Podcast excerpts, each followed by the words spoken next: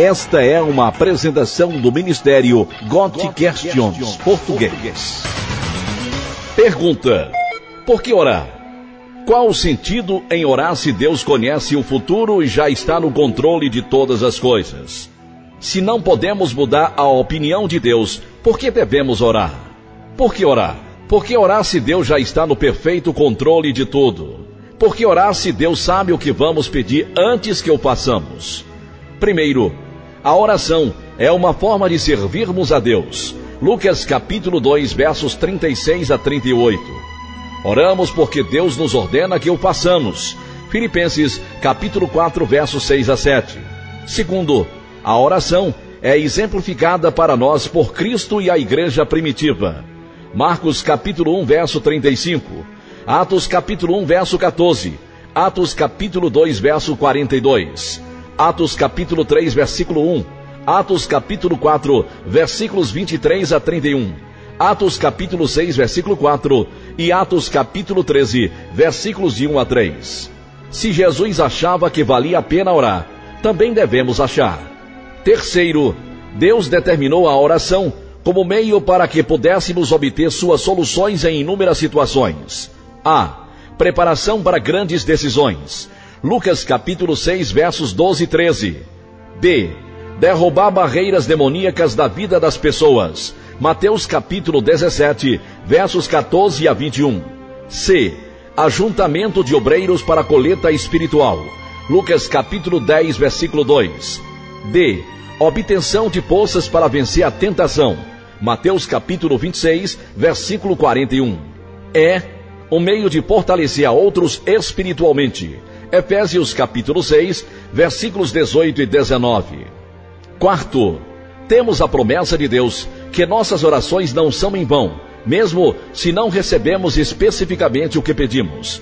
Mateus capítulo 6, verso 6 e Romanos capítulo 8, versículos 26 e 27.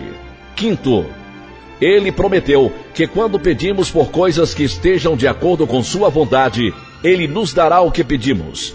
1 João, capítulo 5, versos 14 e 15. Às vezes, ele atrasa sua resposta de acordo com sua sabedoria e para o nosso benefício. Nestas situações, devemos ser perseverantes e persistentes em oração. Mateus, capítulo 7, verso 7 e Lucas, capítulo 18, de 1 a 8.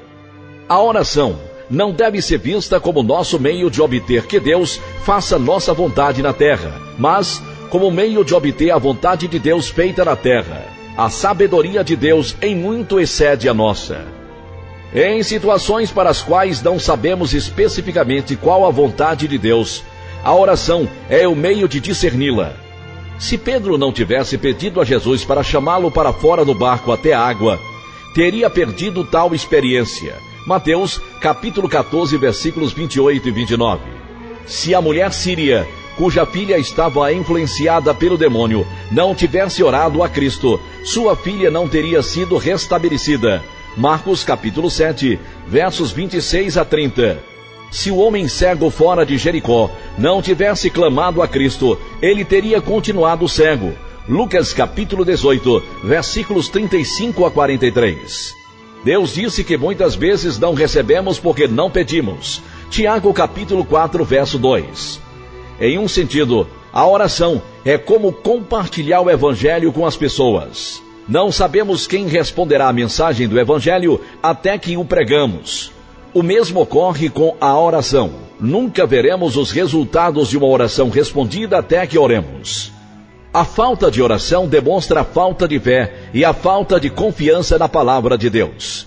Nós oramos para demonstrar nossa fé em Deus, que Ele fará assim como prometeu em Sua palavra, e que abençoará nossas vidas abundantemente, mais do que podemos pedir ou esperar. Efésios capítulo 3, verso 20. A oração é nosso primeiro meio de ver a obra de Deus na vida de outros. Por ser nosso meio de nos ligarmos ao poder de Deus, como se nos ligássemos a uma tomada, é nosso meio de derrotar nosso inimigo e seu exército, Satanás e seu exército, que por nós mesmos não teríamos forças para vencer.